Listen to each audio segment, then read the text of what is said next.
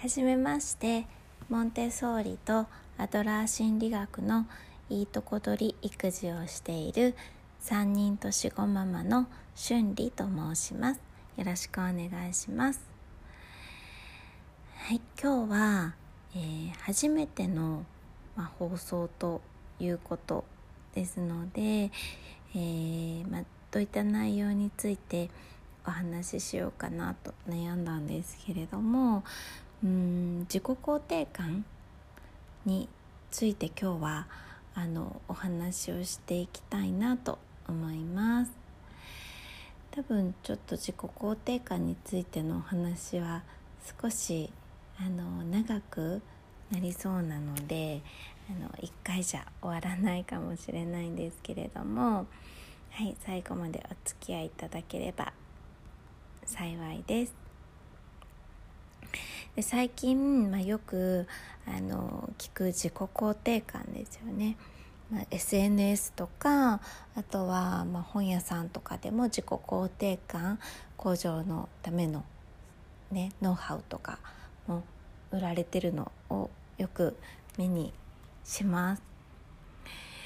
でこの自己肯定感とは何ぞやというお話をですね簡単にしたいんですけれどもこれはま自己肯定感というのはま漢字の通り自己を肯定するま感情ですよね。で、まあ、自分っていう存在はここにいていいんだよとかですねあとはあの、まあ、自己肯定感がこう高い子っていうのはですねこう、まあ、自信があったりとっても物事をプラスに見ることができる。であのまあ、人間というのはみんなそれぞれ自分のフィルターを通して物事を見ていますよね。同じ出来事でもそれをあのある人はあのプラスのにあのプラスにこう取り込むこともできるけれどもある人はそれをとてもこうマイナスに見るで絶対に前者の方があの同じ人生を送るのであれば、まあ、ハッピーですよね。ただこのプラス思考とかあと物事をいいふうに見るというのはあのまあ、考えようによってはですけれどもよくあの自尊感情が高すぎるとえっ、とねすごくこうなんだろう自意識過剰みたいなね風に言われることもありますけれどもこの自己肯定感の中の、えー、プラス思考というのはまたちょっとあの違うのかなと私は思っていてというのもあの自己肯定感が高い人というのは自分のあのいい部分だけではなくって自分のダメな部分まあ、ダメな部分っていうのがそのちょっとまあ言い方があれなんですけれども自分自身であの他の人と比べて、まあ、劣ってるなって思う部分であったり、まあ、見た目的なものもそうですよね。あとは、えっと、劣等生あの足がね不自由だとか手が不自由とか目が不自由とかそういったものも含めて全てあの、まあ、そういうところもあるけれどもそれも含めて自分なんだっていうふうにですねあの自分自身をこうあの認める認めた上であのそこがベースとなってあのプラスの、まあ、思考があの芽生えているということになるのでまたちょっと、まあ、自意識過剰とかあと、まあ、自尊感情が高すぎるっていう人とはまたちょっと違うのかなと思います。でまあ、大人になってもこの自己肯定感というのは、えー、向上させることもできるんですけれどもやはりあの大人だとですね今までのうんライフスタイル性格とかもありますしやっぱりそこの部分をですね少しずつこうメッキを剥がしながら、えっとね、向上させていくっていうのはちょっと時間はかかります、可能だけれども時間はかかります。でも小さい子どものうちからまだ何もね刷り込まれていない子どものうちからきちんとこの自己肯定感を向上するためのあの声かけとか対応っていうのをですね知識として、まあ、親自身が持っていればですねこれはあの大人が自己肯定感向上させるよりもかなりこう容易にあの、はい、自己肯定感向上があの可能になります。なので、まあ、なるべくですね小さいうちから心がけたいですよね。であの、まあ、自己肯定感が低いとやっぱりこうその自分自身にまあ自信がないので、まあ、あの結構落ち込みやすくなっちゃったりとか逆にあの自分を、まあ、先ほどの自尊感情が高すぎるっていう人と似てるんですけれども自分を過剰評価する人もやっぱりいます自己肯定感が低いとですね。で自分をこう過剰評価してあのなんで私こんなに素晴らしいのにみんな分かってくれないんだろう分かってくれない周りがダメだっていうふうにですねこう周りのせいにしちゃうんですね。周りのせいにしてこう逃げる。で、まあ、結構こう自己肯定感が低いとですねあの他人の評価が気になる。ことが多いので気になる人が多いので、まあ、他人の評価をですね気にしすぎることであの一喜一憂したり、まあ、あの優越感と劣等感のね狭間に常にいてうんねしんどいですよね。で気持ちがやっぱりそうなるとこう不安定になりやすい逆にまあ自己肯定感が高い人っていうのは気持ちがとても安定していますダメな部分っていうのもきちんと認めているのであの自分を自身をこうよく分かってますよねだから自分を分かってるということは自分の高め方っていうのもあの分かりやすいというか、うん、探しやすいと思います。であのまあ、自分のことありのままの自分を認めるということは他人のことも認めるということにつながるので、あのうん、すごいなと思う人がいたとしてもその人をこう認めてその人からこう学ぼうとする。逆に自己肯定感が低いと相手のその成功とかっていうのを認めることができないのでそれを妬んだりとかですね。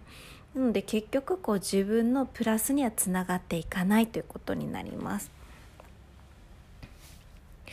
なので、まあ、今の私の話を聞いただけでもですねもう絶対に自己肯定感が低いよりは高い方がその人の人生にとって、まあ、ハッピーハッピーだよということがあの言いたかったわけなんですけれども、うん、あの今まさにこのコロナっていう状況の中で働き方っていうのもどんどんどんどん変化していっていますよね。でもあの10年後20年後子どもたちが大きく、ね、大人に成長した時にはどんな世界が待っているのかななんかここ1年でもうこの世の中ってガラリと今まで想像もできなかったことが当たり前になってきだしていてなんかそういうことって本当に容易に起こるんだなとあの、ね、そんなにこうコロナみたいな、ね、ガラリと変わることってそんなにね、ないとは思いますけれども少しずつ少しずつあの世の中って確実に変わっていってますよね。だからなんかやっぱりこう想像できないですよね。で、まあ、本とかではよく AI で、えー、今の仕事の半分は自動化されるっていうふうに言われていますけれどもそれもほんあのね本当かどうかもうその時になってみないと分かんないし本当にその通りになるのかまたまた、ね、そこまでではなくなないのか。ただ、まあ、確実にそういうあの、ね、あの世の中っていうのは必ず訪れるっていうのは分かっています。で先行きこう不透明なあのこれからの時代子どもたちがやっぱりどういう時代が来たとしてもそれにこう柔軟に対応できるようなそういったあの大人になってほしいなと私はあの思って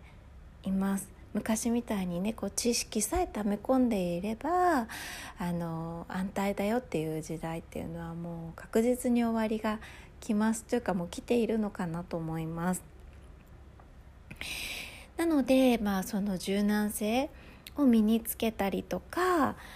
あのねその自分がこう信じた道にですねあの正解がわからないあの正解か不正解かわからない中を子供が自分を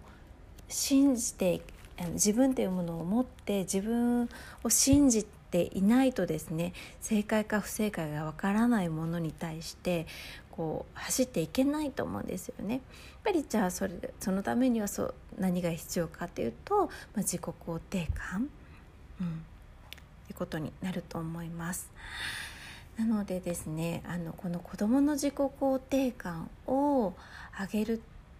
っていうことはとってもこれからの子育てをしていく上で大事なのかなと私個人的に思ってるんですけれどもあの次回はですねこの自己肯定感を支える大きな柱ともなる、えー、子どもとの関わり方っていうのをお話しさせていただきたいなと思いますのでよかったらまた次回も聞いてください。じゃあねバイバイおはようございますモンテッソーリとアトラー心理学のいいとこ取り育児をしている3人年子ママの春理です今日はえー、ママやパパを噛んだりとか叩いたりする場合の、えー、まあ、対処方法をお話しさせていただきたいなと思います。うちはですねこうか噛み癖が、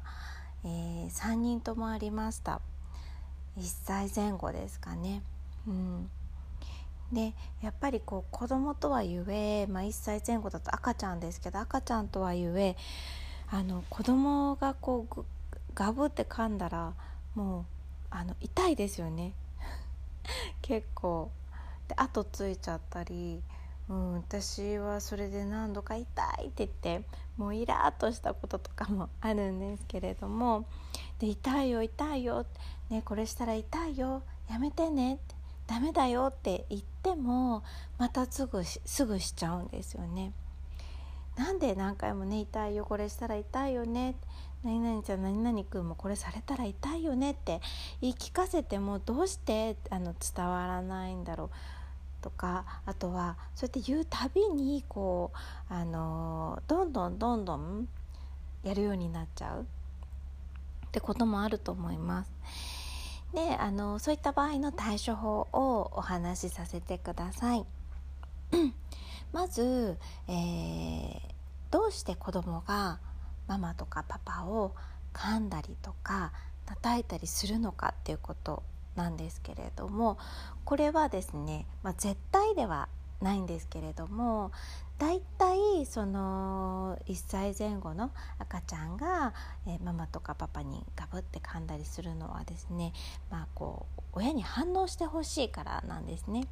それ以外の理由ももちろんあると思います例えば何かね自分が気に入らないことがあったりですとかでもそういった場合はだいたいこう自我が出てくるうんと1歳半前後ぐらいからですかね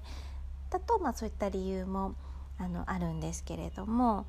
今日はもうちょっと幼い子どもの場合についてお話しさせてください。